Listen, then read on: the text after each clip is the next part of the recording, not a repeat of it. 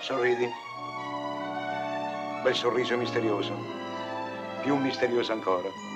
Cretino, ti sembra quello il sorriso della Gioconda? Quella è una smorfia! Ma maestro, io faccio quello che posso. Ah sì, eh? Ah sì, eh?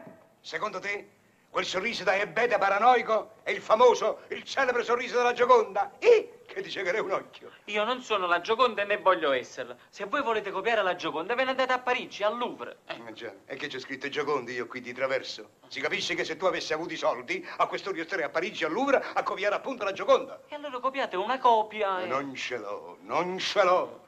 Sto facendo tutto a memoria, a orecchio.